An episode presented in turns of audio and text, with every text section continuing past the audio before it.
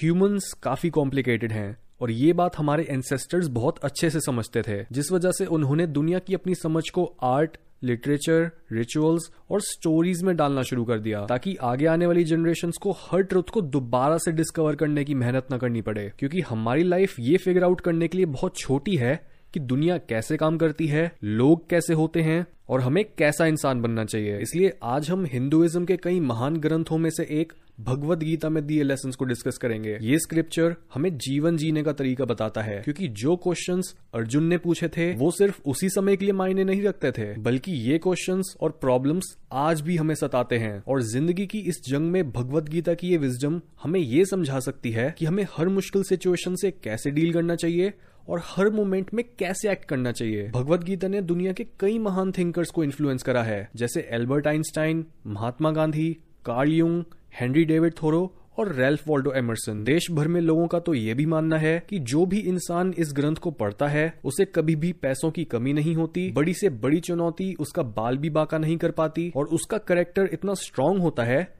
कि वो जहाँ पर भी जाता है, उस मिट्टी को सोने में बदल देता है और वहाँ के लोगों को बेहतर इंसान बनने के लिए इंस्पायर करता है। अब जानते हैं कि ऐसी क्या टीचिंग्स हैं भगवत गीता में, जिस वजह से लोग हज़ारों सालों बाद भी इसे पढ़ रहे हैं। नंबर टेन बुरे हालात कुछ ना करने से ही आ जाते हैं, लेकिन अच्छे हालात पैदा करने के लिए एक्शन लेना पड़ता है। भगवत गीता शुरू ही इस इंसाइट के साथ होती है कि अगर आप कुछ हासिल करना चाहते हो, लेकिन खुद एक्शन लेने के बजाय आप अपनी किस्मत या भगवान पर डाल देते हो कि वो आपका काम करें और आपकी लाइफ को बेहतर बनाएँ तो ऐसे में आपको बुरा रिज़ल्ट ही मिलेगा। बिल्कुल वैसे ही जैसे आपको गंदा होने के लिए कुछ नहीं करना होता, बस बैठे रहो और आप गंदे हो जाओगे। लेकिन साफ़ होने के लिए आपको एक्शन लेना पड़ता है बाथरूम जाना पड़ता है और नहाना पड़ता है। ऐसा इसलिए क्योंकि हमारी बॉडी कॉन्स्टेंटली दुनिया के डिसऑर्डर से फाइट कर रही होती है और जो इंसान इस फाइट में इनएक्टिव हो जाता है, वो अपनी ज़िंदगी के हर पहलू में हारता रहता है। नंबर नाइन बदलाव एक यूनिवर्सल लॉ है। इसलिए हर खुशी या दुख टेम्परेरी होता है। चैप्टर टू की वर्स फोर्टीन में श्री कृष्ण बोलते हैं, ओ कुंती पुत्र,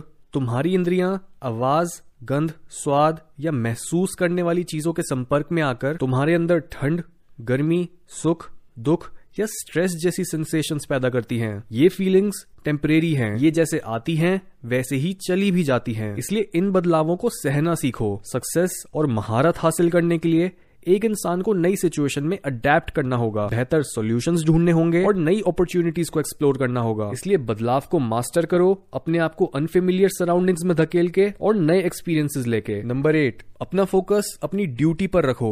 उससे मिलने वाले फल पर नहीं। यहाँ पर गोल सेटिंग की बात करी जा रही है कि कैसे ज़्यादातर लोग ये तो डिसाइड कर लेते हैं कि उन्हें अचीव क्या करना है। लेकिन वो कभी भी अपने गोल तक पहुँचने के रास्ते में आने वाली डिस्ट्रैक्शन को पार कर ही नहीं पाते। इवन महाभारत में भी जब गुरु द्रोणाचार्य अपने स्टूडेंट्स को तीरंदाजी सिखा रहे होते हैं और वो उन्हें बोलते हैं कि उन्हें पेड़ पर रखी लकड़ी की चिड़िया की आँख पर निशाना लगाना है, तब हर किसी से पूछा गया कि उन्हें क्या दिख रहा है। किसी ने बोला, वो डाली पर बैठी चिड़िया को देख पा रहे हैं। किसी ने बोला, पूरा पेड़, उस पर बैठी चिड़िया, उसके पंख, उसकी आँखें, सब दिख रहा है। लेकिन जब अर्जुन से पूछा गया कि उन्हें क्या दिख रहा है, तब वो बोले कि उन्हें सिर्फ़ और सिर्फ़ चिड़िया की आँख दिख रही है। ना ही वो डाली जिस पर वो बैठी है, ना ही वो पेड़ ना ही चिड़िया का शरीर, सिर्फ़ और सिर्फ़ उसकी आँख। और अर्जुन के तीर चलाते ही वो सीधा चिड़िया की आँख पर ही लगता है। बिल्कुल ऐसे ही हमें अपने गोल के रास्ते में बहुत सी डिस्ट्रैक्शंस और रुकावटें मिलेंगी और हमारे फोकस को अनइम्पॉर्टेंट चीज़ों की तरफ़ मोड़ेंगी। इसलिए अपना ध्यान एक गिवन टास्क में इतने प्रिसीजन और पैशन के साथ लगाओ कि आपको बाकी कोई चीज़ दिखे ही ना। नंबर सेवन आप वो बनते हो जो आप अपने आप को मानते हो, क्योंकि बिलीफ एक बहुत ताकतवर चीज़ है। ये एक बीमार इंसान को हील कर सकता है, एक दुखी इंसान को खुश कर सकता है, और एक नाकामयाब इंसान को तरक्की दिला सकता है। हर महान इंसान पहले अपने दिमाग को ये बिलीव कराता है कि वो कुछ बड़ा करने के लायक है और सिर्फ़ उसके बाद उसमें वो चीज़ एक्चुअल में अचीव करने की हिम्मत आती है। इसलिए अपने आप को प्रोग्राम करो, ये बिलीव करने के लिए कि आप भी मुश्किल कामों को करने के काबिल हो और आप भी अपने डरों को ओवरकम कर सकते हो, क्योंकि you are what you think you are number six कायरता और डर सक्सेस के दुश्मन है, क्योंकि डर हमारे सबसे पुराने इमोशंस में से एक है, जो हमें अपनी एबिलिटीज पर डाउट करवाता है और ये तब बाहर आता है जब या तो हम किसी सिचुएशन को पूरी तरह से समझ नहीं पाते यानी लैक ऑफ़ नॉलेज की वजह से, या फिर जब हम अपने इमोशंस को मैनेज नहीं कर पाते। ये डर हमें कायर बनाता है और अपने गोल से भटकाता है। इसलिए नॉलेज और विजडम का पीछा करो, क्योंकि ये ही वो दो चीज़ें हैं जो आपको समझाएँगी कि अननोन और अनएक्सपेक्टेड सिचुएशंस को कैसे हैंडल करा जाता है। नंबर फाइव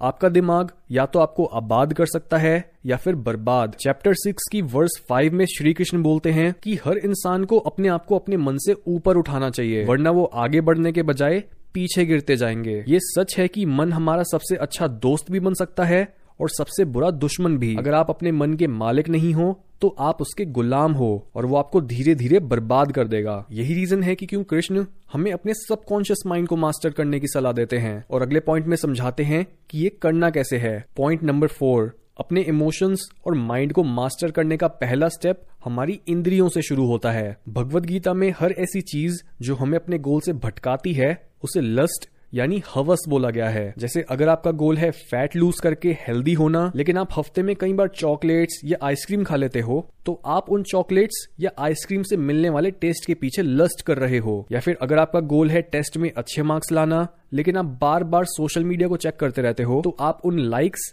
या नोटिफिकेशन के पीछे लस्ट कर रहे हो। और चैप्टर थ्री की वर्स फोर्टी में ये लस्ट रहती कहाँ पर है, ये बताया गया है। कृष्ण बोलते हैं कि ये माना जाता है कि वो इंद्रियाँ मन और बुद्धि होती है, जिनमें ये लस्ट घुस कर बैठा होता है और एक इंसान की सोचने की शक्ति को दबा रहा होता है। इसलिए सबसे पहले अपनी इंद्रियों, यानी अपने सेंसेस को कंट्रोल में लाओ, उनके संपर्क में आने वाली चीज़ों को बदलकर। सिंपल सी बात है, अगर आप अपने मुँह, कानों या दिमाग में गंदगी डालोगे तो बाहर भी गंदगी ही आएगी। नंबर थ्री रेगुलरली मेडिटेट करो, क्योंकि मेडिटेशन की मदद से आप अपने अंदर का सारा डाउट डर स्ट्रेस और संदेह, यानी हेजिटेंस से सीधा सीधा छुटकारा पा सकते हो। इसके साथ ही श्री कृष्ण अर्जुन को बताते हैं कि मेडिटेशन आपको ये समझा सकता है कि आप अपने शरीर और ख्यालों से परे हो और आपके अंदर एक ऐसी चीज़ है जो कभी मर नहीं सकती। इन सचों को जानने से और अपने ट्रू सेल्फ के टच में आने से आप दूसरे लोगों की एक्सपेक्टेशन से फ्री हो जाते हो और एक नई तरह की सेटिस्फेक्शन हासिल कर पाते हो। नंबर टू अपने धर्म यानी ड्यूटी को फॉलो करो। ड्यूटी या धर्म एक ऐसा शब्द है जो ये दर्शाता है कि कोई काम ऐसा है जो उस काम को करने वाले से भी बड़ा है। और ज़्यादातर लोग अपनी लाइफ में ज़रूरत के टाइम एक्शन इसलिए नहीं ले पाते, क्योंकि वो उस एक्शन को सिर्फ़ अपने पर्सनल व्यू पॉइंट और अपने बेनिफिट या लॉस के कंटेक्स में देख रहे होते हैं। यही प्रॉब्लम हमारी डिजायर्स का कारण है। हम सोचते हैं कि क्यों इतनी मेहनत करके हम कोई ऐसा काम करें जो दूसरों की लाइफ भी बेहतर बनाए। हम बस उतना काम ही करते हैं जितने में हमारी डिजायर्स पूरी हो सके। लेकिन ये डिजायर्स की भूख कभी न बुझने वाली आग की तरह होती है। श्री कृष्ण बोलते हैं कि पृथ्वी हम इंसानों की कर्म भूमि है और यहाँ पर हमें हमारे कर्मों से ही जज करा जाएगा। इसलिए कर्मों से दूर भागने की कोशिश मत करो, क्योंकि आपका डिजायरलेस एक्शन ही आपकी ड्यूटी है और आपकी ड्यूटी ही आपका रिलीजन है। नंबर वन आपकी ज़िंदगी आपकी चॉइसेस का परिणाम होती है। चैप्टर 18 की वर्स 63 में कृष्ण बोलते हैं कि, अर्जुन, मैंने तुम्हें पूरी गीता का ज्ञान दे दिया है। उस पर चिंतन, यानी रूमिनेट करो